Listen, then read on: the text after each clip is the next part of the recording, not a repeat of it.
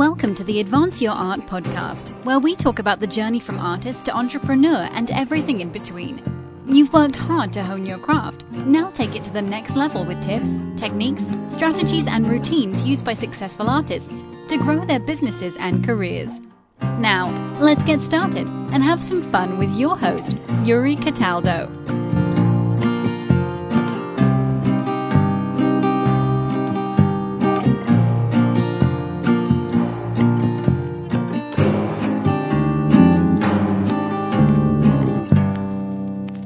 Good evening, Torah. Welcome to the podcast. How are you doing tonight? Awesome. Thank you so much for having me. I'm very excited for um, our conversation. So, um, hit me up with your first question. of course, of course. Again, thank you so much for joining me. I'm also excited about this, um, especially because of your background and where I grew up, which we've already spent a lot of time talking about, and we'll get into very briefly. But first, I would like to hear how you describe yourself and what you do. I describe myself as an Amish entrepreneur. I'm an author and the founder of a nonprofit called the Amish Heritage Foundation. My work is to advocate on behalf of Amish, what I call refugees. Uh, those are people who have chosen to leave the church, but I also advocate for those inside the church who don't have the ability to make choices or fight for their own rights, such as the children.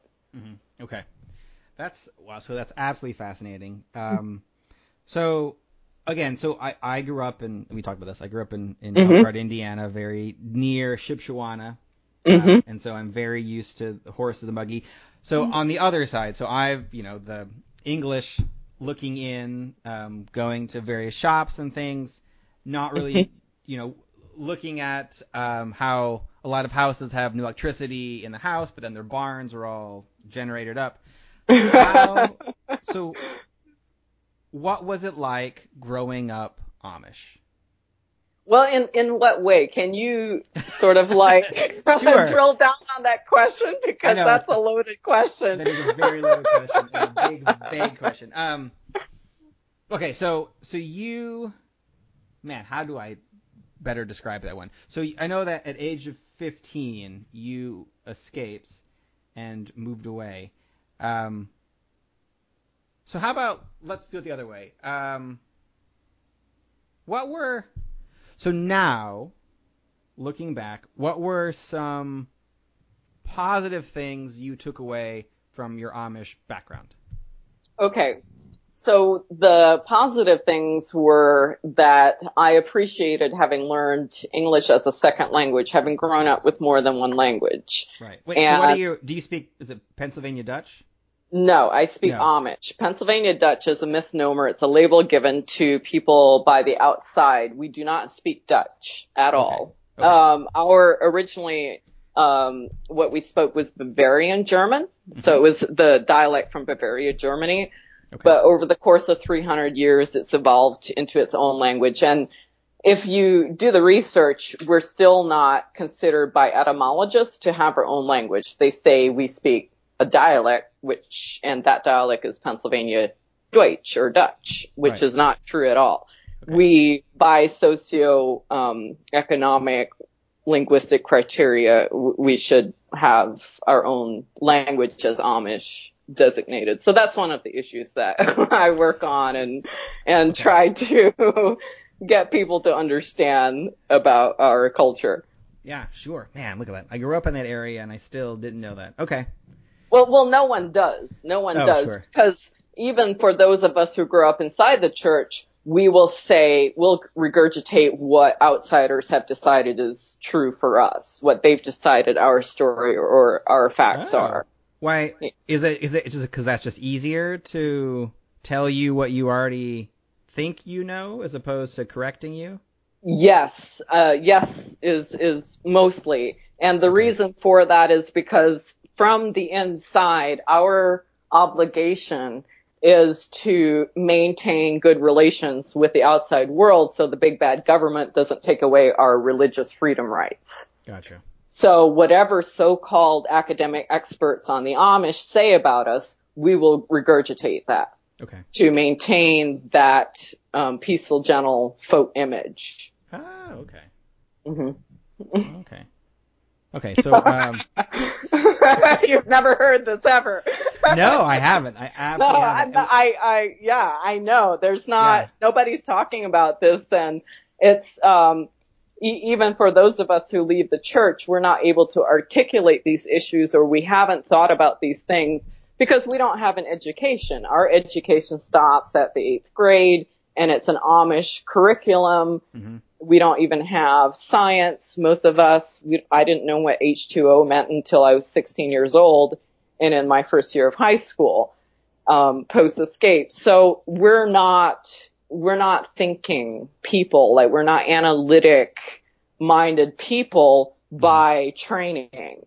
Um, that's all been, um, uh, repressed inside the church. So once we leave, you, you're either sort of like interested in furthering your own intellectual evolution or not. And very few get to the level where um, they're able to interact and engage on an academic level with the Okay. world at large. Oh, okay. Um, so I've just realized this as we're having a conversation. I, because I grew up around the Amish community, I may know or be more familiar than the average podcast listener listening to this right now. So maybe we should just do some. Um, do you have? I, I'm I'm sure you've been probably interviewed about this a thousand times, but do you have like a like the top ten myths of growing up Amish or the top five myths of like beyond the fact that I didn't know that Amish actually speak Amish and not the uh, Pennsylvania Dutch. Um, but like what other common misconceptions are there about the Amish that the average person does not know? So I would say uh, one of the top myths would be this uh, idea of Rumspringa. And that's been perpetuated by documentaries or reality TV shows. And uh, the pop, uh, I, in terms of pop culture, the I, the belief about Rumspringa is that we actually get a choice. That Amish kids at a certain age are allowed to leave the community or break the rules and and actually choose whether or not to join the Amish church to become a baptized member of the church. Mm-hmm. That's not correct. Rumspringa by definition designates a period of time. That's all that Rumspringa means. Rumspringa is a period of time from age 16 or 17 depending on the community that you grow up in mm-hmm. until the age of marriage inside the Amish church. Then Rumspringa ends. Now, what happens during that period of time, that varies from community to community. In the big communities where there are hundreds of teenagers in Elkhart or Goshen, Shipshewana, Indiana, for example, which is what you've experienced, there's hundreds of teenagers.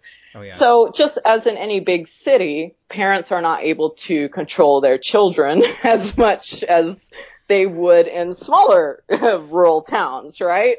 Right. So the teens will band together. They have that peer support. They go out, they drink, they party, they do drugs, they drive cars, whatever. Mhm. And, but at no point in time is that actually sanctioned by the church or the parents. Okay. They do not like that that's happening, but they really, what are they going to do about it? They have very little control because again, too many teens and it's been happening for a long time. Right. Whereas in the small communities, which is what I grew up in, they um, have restricted the number of families specifically to make sure that the teen population does not become so large as to be able to defy the rules where the parents lose control. Okay. So there's no way in hell I would have ever been able to go out and drink and party and so forth and drive a car. I, I did not have that peer support. Mm-hmm.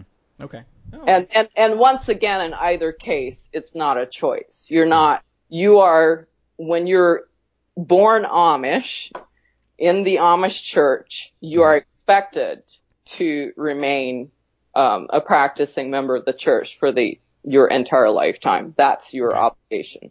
Okay. Are you? Do you ever? Do the Amish get baptized in the Amish church, or is it just you're you're born into the Amish church, so that is what you shall become?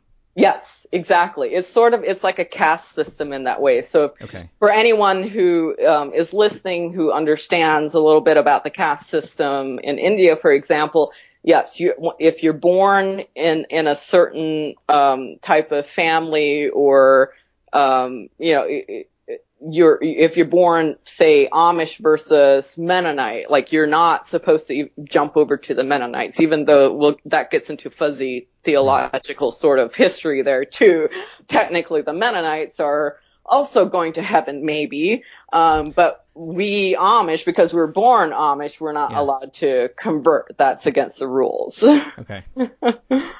I know it's crazy. It is. It is. Uh, so what if somebody wanted to convert to being Amish?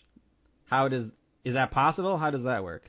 Yes. So actually that's one of the things you asked earlier about some of the positives. And, Yeah. and I would say that's one of the positives that I appreciate from a distance, um, as a sort of principle. Um, I love the fact that the Amish prohibit proselyte, proselytization. They do not allow us to actively or even inactively, passively try to recruit people to convert to our religion. However, if someone from the outside does want to convert in, uh, they will be accepted, but you have to really, really work hard at it. I, I mean, you know, this is sort of, think of it if you're trying to apply to the Ivy League. I mean, you gotta like really. Wow, that's a, a very interesting analogy. yeah. I'm like, how does somebody work really hard at being Amish? I mean, okay, I got you though. Yeah, like okay, there's the very the very high standards that they set for for converts. Okay, you have to work extra hard and prove your worth. Exactly, because you're, by virtue of coming in from the outside, are immediately a threat. You don't speak the language. You um, have other customs. You have you're not familiar with the culture, the mindset, the mentality of the Amish. All of those are threats to the children. Right. Uh, okay. All right. Um, okay. So rather, but I'll, I could probably easily go down this rabbit hole for a while, so we'll stop after a couple questions. But so I I have heard, I don't know if this is correct or not. Um, once someone is married, that then the the man will grow his beard. Yes, that is correct. That is actually. correct. Okay. Yes, and you you are required. That's not an option. You have to Oh, grow a beard. Yes. Now does it? So why a neck beard versus like a full beard? Oh, so you mean why why um, aren't mustaches allowed? Yes, there we go. That's what I meant. Okay, Yes, that so- works then. so mustaches are prohibited because they uh, it makes no sense, but they uh, tie it to uh, the military. When way back when when um, people in World War II or World War One or earlier, I don't know, you would see generals with mustaches, and somehow that got connected to a militaristic image. So that that's the reason for that. It. Okay. So I guess I so I take it that the Amish do not serve in the military. No, they are uh, conscientious objectors. Okay. They uh, are. Um, I don't know that pacifist is the right word because we fight like hell inside our own cultures. You know, we're not pacifists at all amongst ourselves, but in terms of of the government and in terms of you know the U.S. military, we're conscious conscientious objectors. hmm Okay. Okay. So um, again, so in your own story, you escape at 15. So I I don't want to dig too deep into that, but what does that? Because I know you also help others who do that. So what does that mean in the Amish community of escaping? So I literally escaped in the middle of the night. I could not tell my parents. I couldn't tell my siblings, anyone in the community that I wanted to escape. I didn't have anyone inside that I could trust. So I literally had to escape in the middle of the night. Right. Other people who leave, um, the community, sometimes, I mean, they leave, uh, they don't escape. Their parents, for example, I have a friend, uh, whose mother actually drove her to Indiana, to Goshen, and dropped her off at some of her, uh, Amish friends and Yeah. said, you know, good riddance. Oh, okay. uh, uh, they, yeah, so that's, every family is different. And, and that is a rare situation that doesn't happen that often for Mhm. someone from a small community. So she does, she didn't escape because her parents actually sanctioned her exiting the church. And then others resign. And by resign, I mean they've already been baptized and or even married and then resign in that way. Like they leave the church and aren't practicing anymore. Okay. So what was it like being 15 and then suddenly being in a like a world that maybe you didn't quite understand anymore? And where did you when you say when you escaped from I think you said you were in Michigan, where did you escape to? I had a couple uncles who had also escaped when they were young, and one of them lived in Wisconsin. He picked me up in the middle of the night, drove over from Wisconsin, picked me up, took me across state lines into Wisconsin, and put me on a train, Amtrak train, out to Montana to my other uncle, who lived out there. So hmm. that was my my escape in one sentence or a couple sentences. Sure, sure, sure.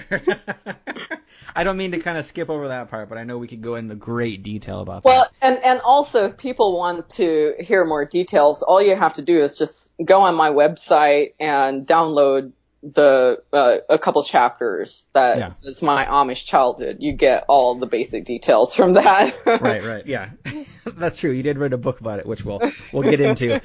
Um, okay, so so walk me then through your journey from after you escaped until you got into college at Columbia University, and why did you choose an Ivy League school to go to?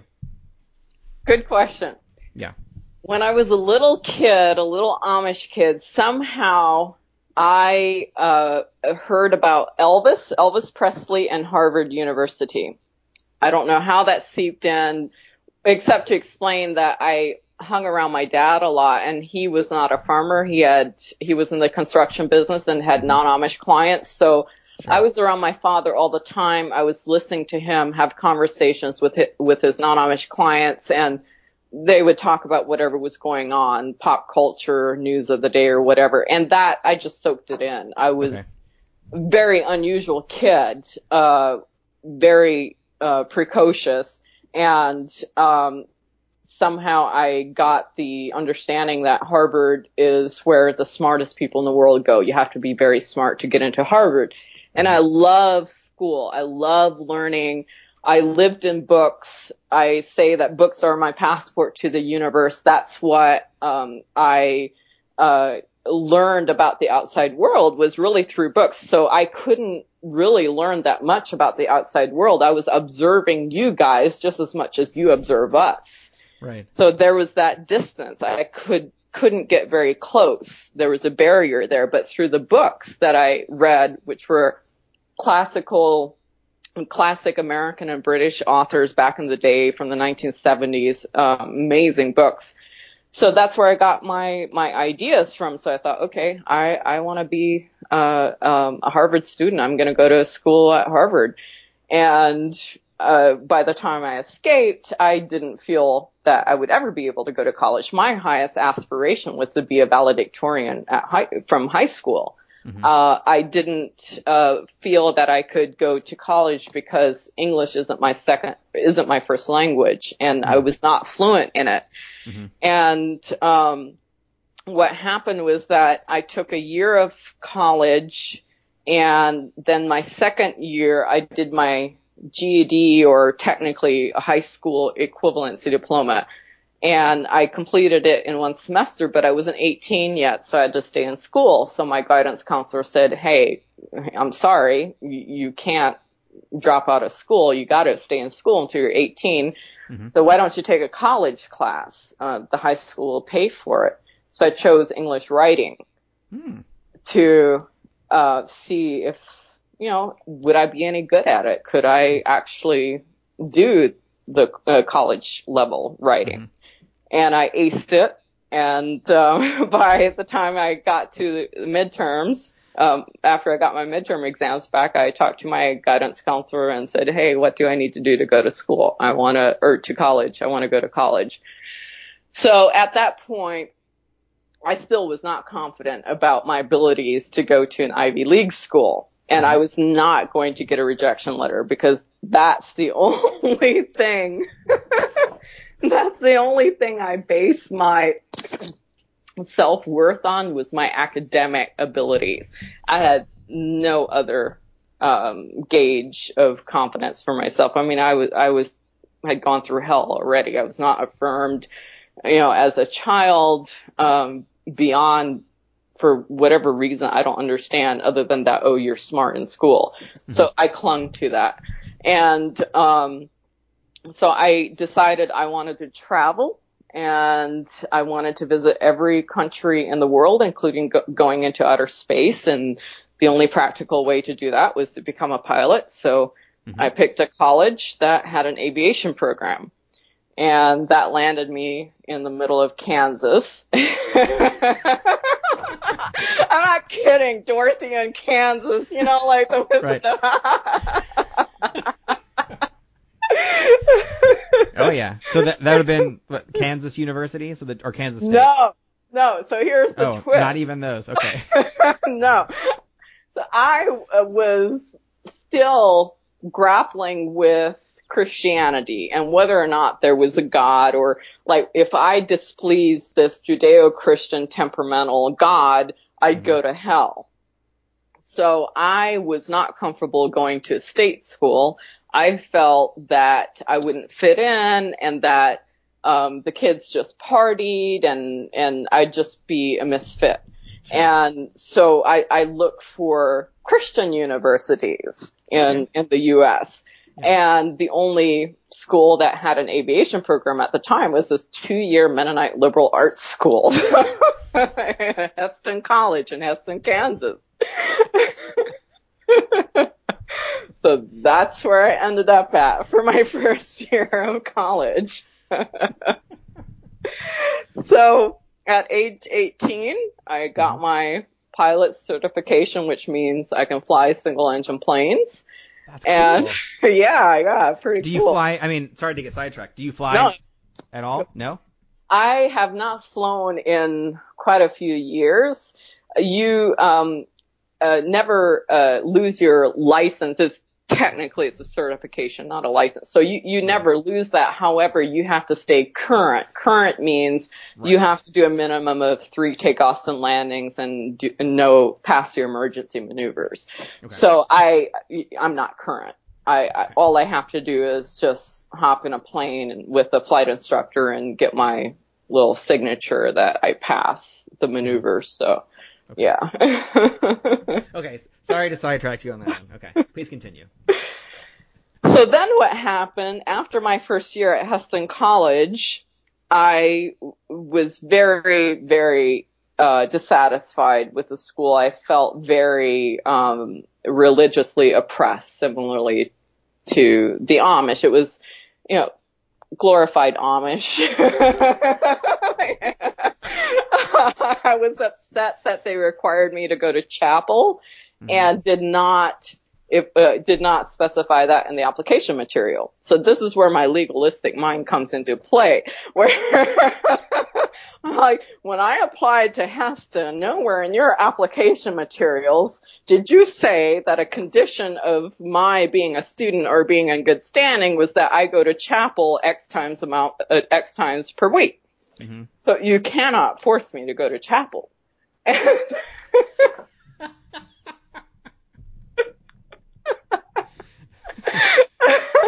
and I managed to get out of that. Yeah. Not because I won the legal argument, but because the only out was to uh, get a, a, work study position during that time. So if you your work study hours took place during chapel, you were not required to go. So that's how I finagled that. And um, so after uh, that year, I uh, I did uh, another semester of flight training, but that was in in Texas, where the weather was very calm, The problem was that nobody in in higher education, like the federal loans, for example, they would not cover the extra expense of flight training. It's not considered education. And uh, so, so you had your liberal arts tuition or regular state community college tuition, whatever, on top of the exorbitant uh, flight training fees. Mm-hmm. And I simply couldn't swing that. My attempt was the reason for moving to Texas was because the flying weather was uh, a better there, where uh, it was not like Kansas, where I, I do have to say I'm very happy that I trained in Kansas because you learn how to deal with the winds. It, you never knew if you were going to be able to fly that day or if you flew within an hour, you could be experiencing all sorts of different types of weather um, or wind patterns, and you became a better pilot because of that. But it also tacked on additional training time. So I went to Texas because the weather doesn't move there. The wind is just static.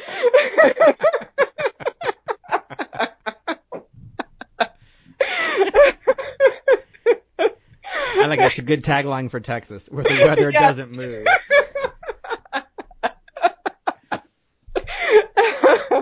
After my first semester, I still I still couldn't swing the uh, additional, you know, to continue getting myself funded. So I dropped out of college for three years and uh, worked for an aviation uh, corporation that managed private pilots or other corporate pilots' flight schedules, and that was where I under or p- became exposed to the planet as a very finite um, uh, uh sort of existence. Like it wasn't this mass, vassive, infinite concept as before. Like all of a sudden, I began to see the planet and the world in terms of, oh, it's only six hours to Europe. Oh, it's only mm-hmm. seven hours to there. It's just three hours to South America. It's from London, it's only six hours or 12 hours to Dubai or whatever. So the globe shrunk. All of a sudden, things became a lot more possible for me. Mm-hmm. Um, so I would talk to the pilots and ask them where they were going to places that seemed very exotic to me and they would talk about it and mm-hmm. and I would do I did quite a bit of traveling during that time period. And finally I decided, okay, I want to be in international affairs. I think that's how I can make the world better. I can, you know, if I go into international affairs, I can bring peace to the world or whatever, you know, which now in hindsight is a very um, naive way of thinking, but that was my idealistic mindset was to make the world a better place and feeling that I could save the world. Um, and, and that's what I learned in, at Columbia was no, you, you can't save the world. You can only save yourself. That's a completely different way of thinking. Mm-hmm. And at that point, then after three years, I, uh, realized that I didn't have um, this would be my last shot at uh, applying as an undergrad to Harvard, and I didn't want to live a life of regrets, so I risked the rejection letter. And I always joke that Harvard rejected me before they got my application. I'm not kidding you. that application arrived the next day. I swear. I mean, wow. that rejection.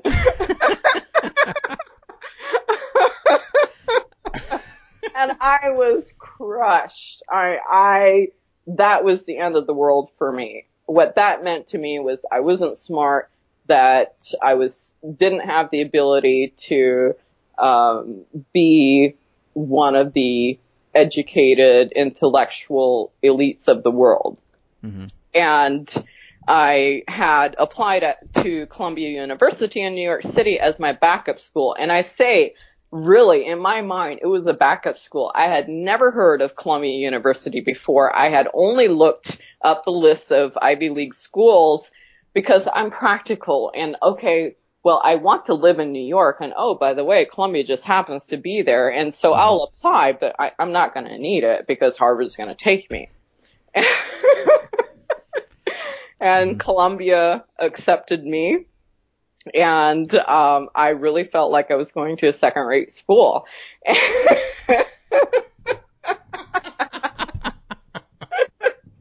I'm sure they're excited to hear that. oh, the the dean loves me, or at least who's now the ex dean. I mean, yeah. I, I love him. Uh, I uh, I'm sure my undergrad experience would have been fabulous at Harvard, but I'm glad that it was Columbia New York City embraced me. Columbia embraced me. Columbia has this undergrad program for non-traditional students. It's called the School of General Studies. Mm-hmm. And it's for people who have weird, non-traditional, crazy backgrounds like me. And the average age of the students is in their late 20s. And it was the perfect fit for me. I could not have found a school that was a better fit and more supportive and more enthusiastic and embracing of me than, than Columbia's GS program. Mm-hmm. And that was, I, I still live in New York City and I'm still involved, um, active with Columbia. It, it's my family. Yeah. oh, that's wonderful.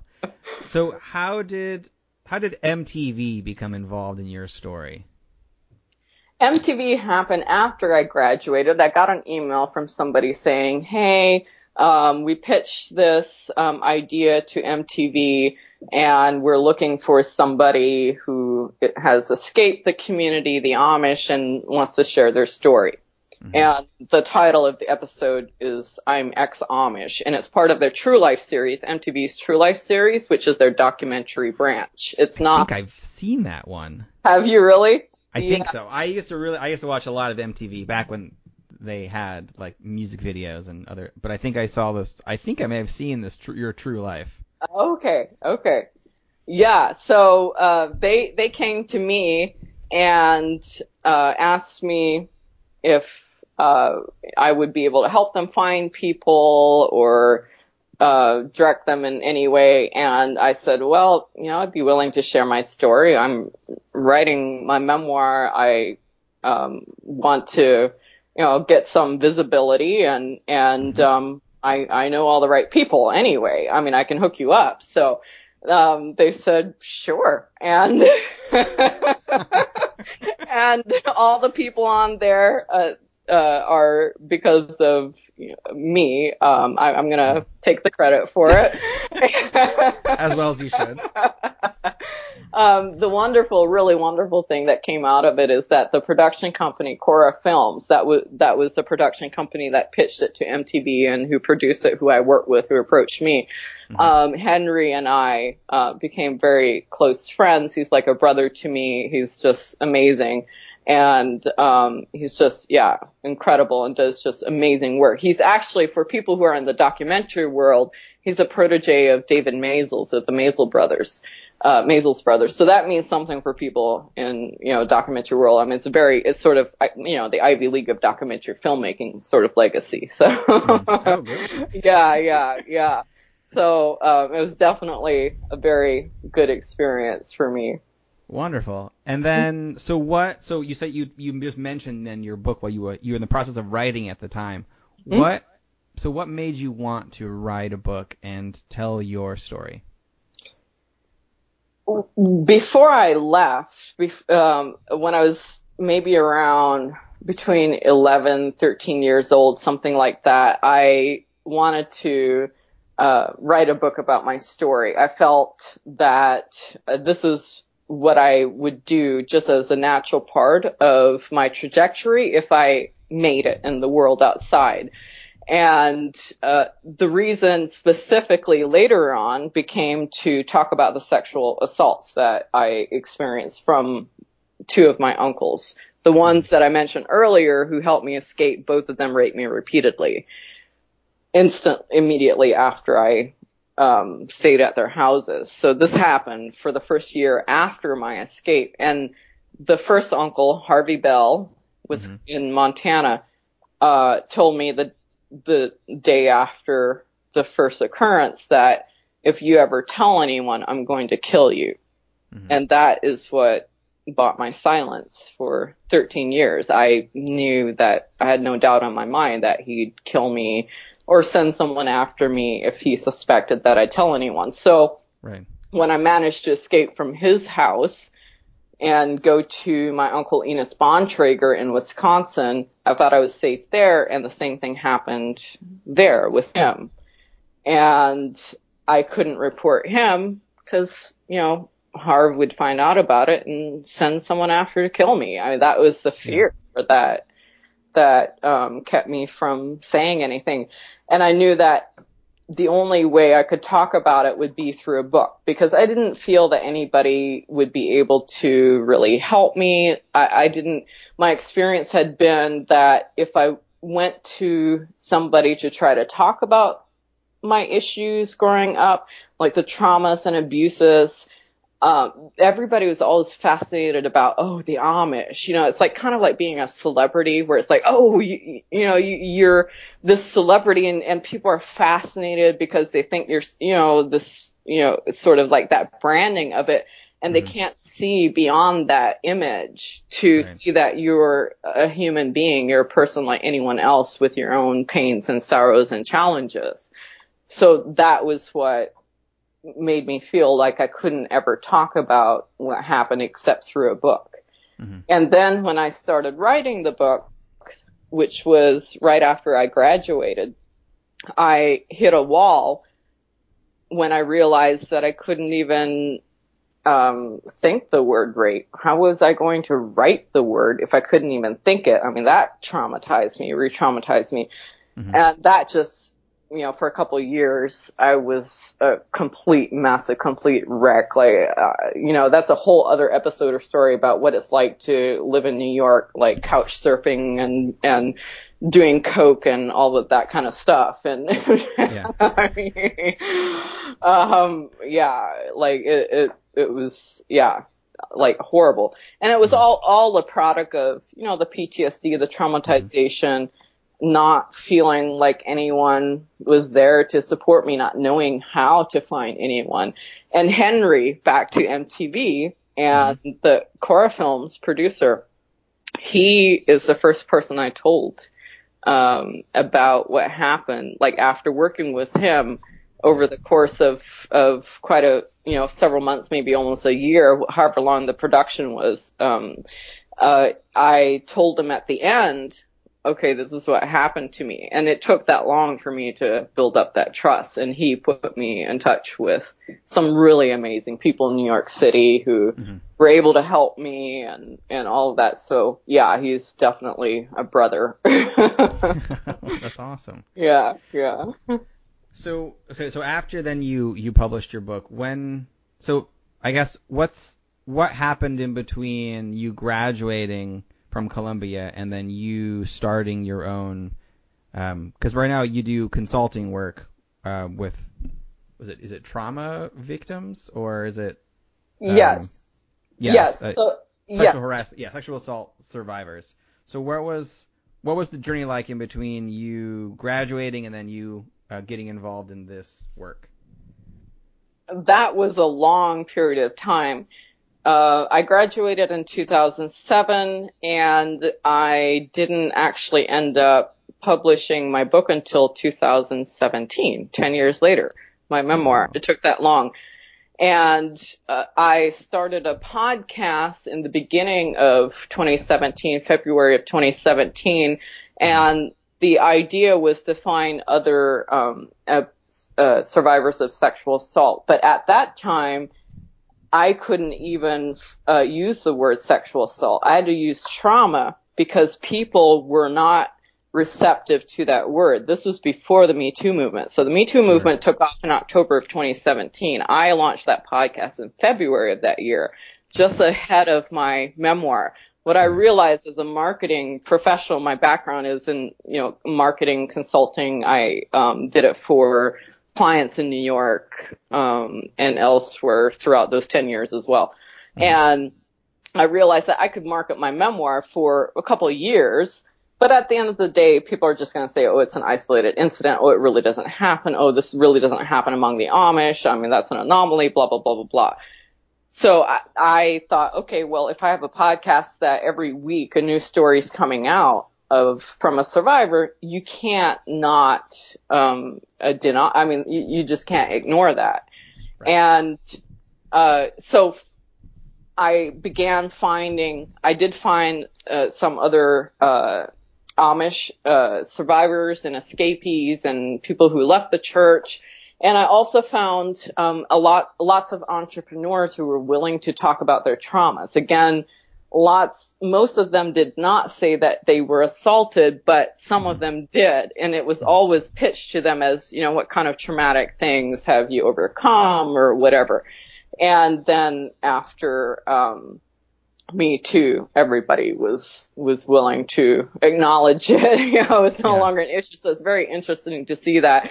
And now, uh, in 2018, the idea was to focus on just getting survivors, sexual assault survivors memoirs out to help them, uh, talk about their survivor experiences. So in terms of the memoir, um, genre, there's nobody that I have found, or at least not as of several months ago or whenever I first started it, nobody specializes in uh, helping those who've who've survived from assault.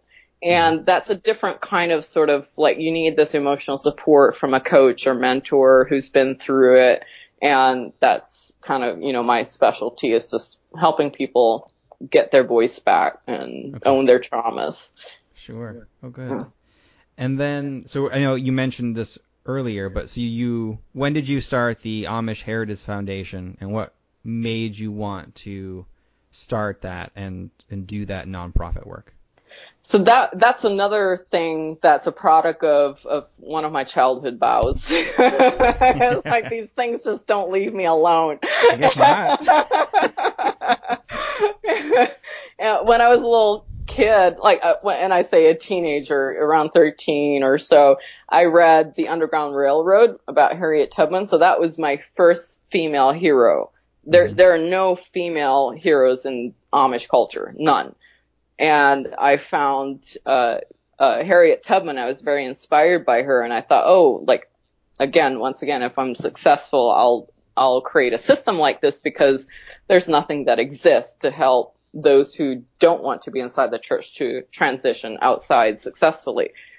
And the plan had not been to start the nonprofit this year. The plan was I'm going on my book tour and I'm helping others uh, talk about their stories and write their stories. But the nonprofit just it decided it wanted to come first and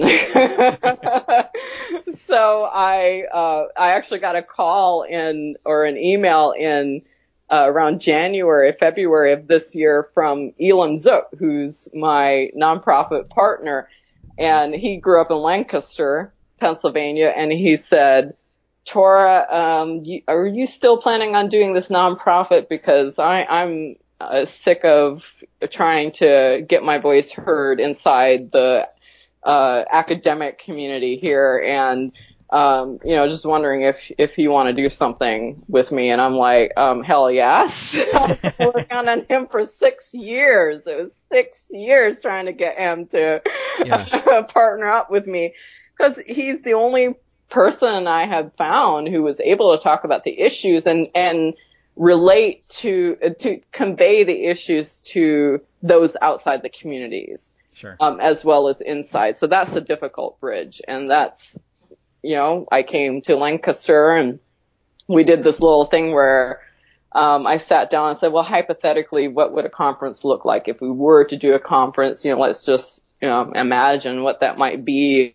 and uh, and he thought it was hypothetical, and I knew it was. and before we knew it, we have these amazing speakers who like, just said yes and agreed to support us, and it's just been phenomenal. And I, that actually is an example of of why I wanted to go to an Ivy League school, which is what you had asked earlier. You know, why an Ivy League? For some reason, somehow, I understood that that the what I was paying for wasn't as much the education. I mean, you can get a very good education in top tier schools. Uh, It's really about the name and the network. So if you can figure out how to leverage that, that's what the, that's what you're paying for. And getting this amazing lineup of speakers, like a Pulitzer nominated author and attorney, um, a member on the Council of Foreign Relations to, you know, both of them. One is speaking on Friday, delivering the keynote, the other on Saturday. And then just these incredible people from other organizations and backgrounds. I mean, we, we have five out of the eight Ivy Leagues represented. wow. And, and we have people from Native Americans, Native Navajo, um, Muslim, ex-Muslim, similar to the work that we're doing, a founder um, from uh, somebody from uh, the ultra-Orthodox Jewish um, who escaped or left that and is now going to school and doing all these amazing, you know, research studies and and um, uh, people who have are dissatisfied with the Mennonite Church as well.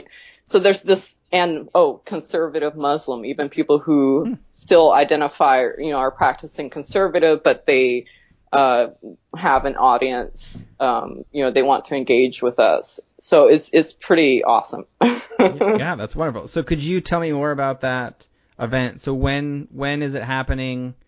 Where is it happening? What kind of people would you like to attend? Everybody who's listening to this should come. yeah. So it's happening. It's called, the conference is called Disrupting History, Reclaiming Our Amish Story. And it's exactly that. We're disrupting mm-hmm. history. We're taking back our narrative. And it's happening September 28 and 29, which is in Lancaster, uh, Pennsylvania, Franklin and Marshall College. And it's half academic and half TED Talk-esque. So our um, audience is some of them are going to be there because they're interested in it from an academic perspective and others are interested in it from an entrepreneurial social justice kind of you know um, perspective mm-hmm. and um, i formatted it according to sort of like the ted talks because i want us to be able to go and publish it on youtube and have people be able to get the main points without having to go through piles and piles of academic language and boring shit to figure sure. out what's being said. I getcha. Yeah, you know, sometimes so academic conferences are great, but you're right. Oftentimes you have to get through the academic language to understand what exactly. is going on in it. Yeah, yeah, yeah. So it, it's not your typical academic conference. It's it's okay. it's um it's geared towards millennials, entrepreneurs who want to do good in the world and mm-hmm. who are aware of the power we have um, when we empower ourselves. And it, the message is really just, you know, about being the change that we want to see in the world. Oh yeah, that's great. What's uh, what's the website then for more information? AmishHeritage.org. A-M-I-S-H, heritage, H-E-R-I-T-A-G-E dot org. Or just Google my name and, and you'll find it. sure. Sure. So with, so with everything that you've done and your story, the idea of overcoming fear comes up. Um, how, those times when you're find fear, how do you work past it? Are there like are there strategies you come up with, or is it just necessity, or how do you deal with fear these days? Uh, well, good question. I'll talk about the fear when I was a kid thinking about leaving or escaping. Mm-hmm. And that was not so much, uh, fear isn't the right word, but desperation. It was literally, I need to, to figure out a way to escape or I will die. And that is a different kind of um, feeling. Mm-hmm. It, it's it's desperate to survive versus like it kind of overrides your generic fear. Um, and today, in terms of how do I overcome fear, I feel like I'm just such a an embattled veteran of challenges and impossibles that it's not really such a big deal, but this is on the heels of 22 years of, of doing everything that I wasn't supposed to be doing and that shouldn't have happened. So it's a little hard to talk about it now. That's not to say that I don't experience these fears. For example, this conference, I have nights when I'm awake at night and I'm wondering how the fuck am I going to sell enough tickets or make sure this, this, you know, gets, gets done and Right. it's, an, it's a success. I mean, I have those moments and, um, but I feel it, it's sort of the thing that's important to keep in mind, maybe for anyone who's listening is that you have to listen to your gut, your instinct.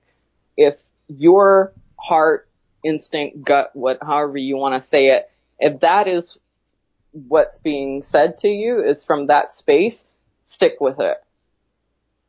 And just keep your eye on that and things will somehow come to pass. And, and it mm-hmm. doesn't mean that it's not going to come without challenges. It doesn't mean that it's not going to come without freaking out in the middle of the night. Oh fuck, what have I done?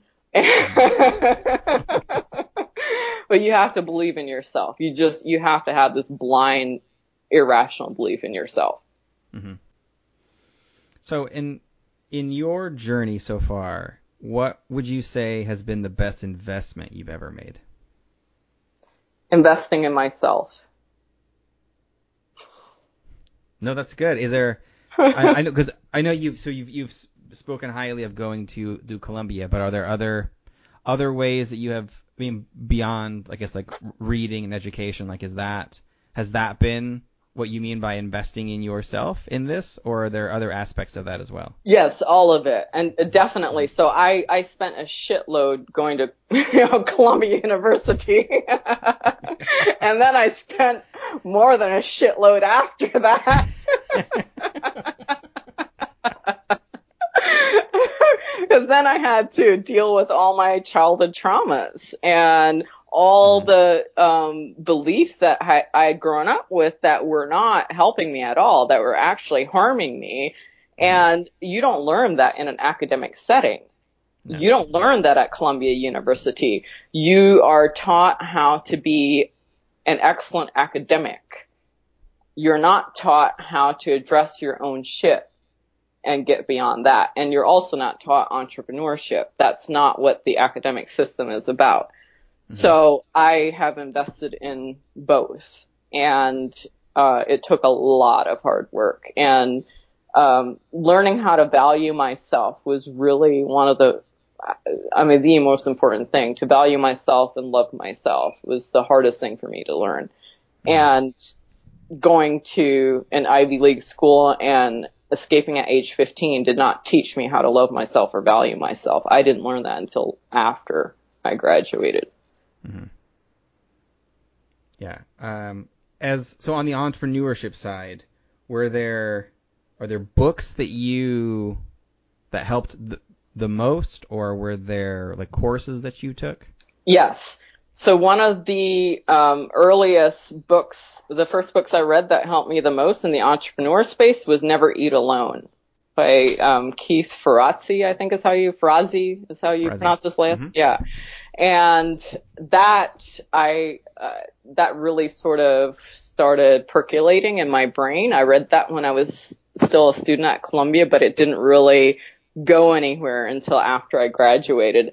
And then when Tim Ferriss's book, The Four Hour Work Week came out, that was, became my Bible. I felt for the first time that somebody understood, um, what I was going through that spoke the same language that I spoke. So that really was like, oh wow, there's a set of people in the world who have these wild, crazy, weird ways of viewing the world who also happen to come from acad, you know, academia, Ivy League caliber types of backgrounds.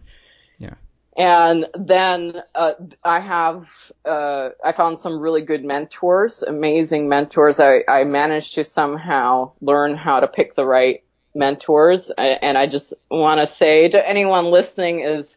The entrepreneur space, the self-help, personal development, I mean, it, it's a free for all, just like anything else. You have to learn how to trust the right people, how to discern. So you pick the right people that are able to help you. And I, you know, figured out finally after putting a lot of money in the wrong places, um, how to, uh, find someone who could help me. And now I'm part of a really amazing entrepreneur circle that I just, I feel so privileged to be a part of is really just incredible people. So yeah. Oh, wonderful. what would you say has been the best advice you've ever received? Ooh. Best advice I ever received.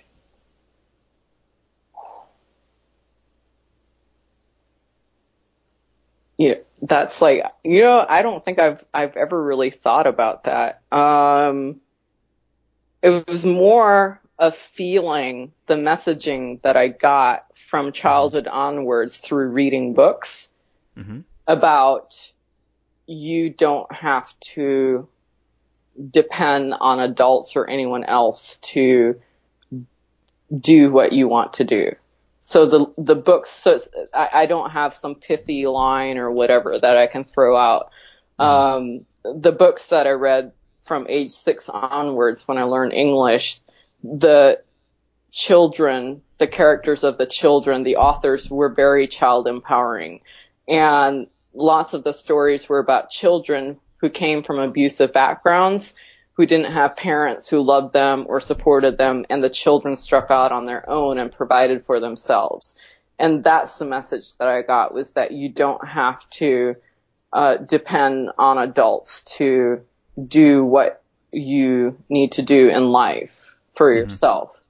And that is a comes with a double-edged sword because it can go to the extreme to the extreme of where you don't trust anyone, which is where I went for most of my life. I didn't learn how to truly trust until I was in, you know, around 29 onwards. So, Yeah. Oh, sure. Torah, thank you so much for taking the time today to chat with me. This has been absolutely amazing.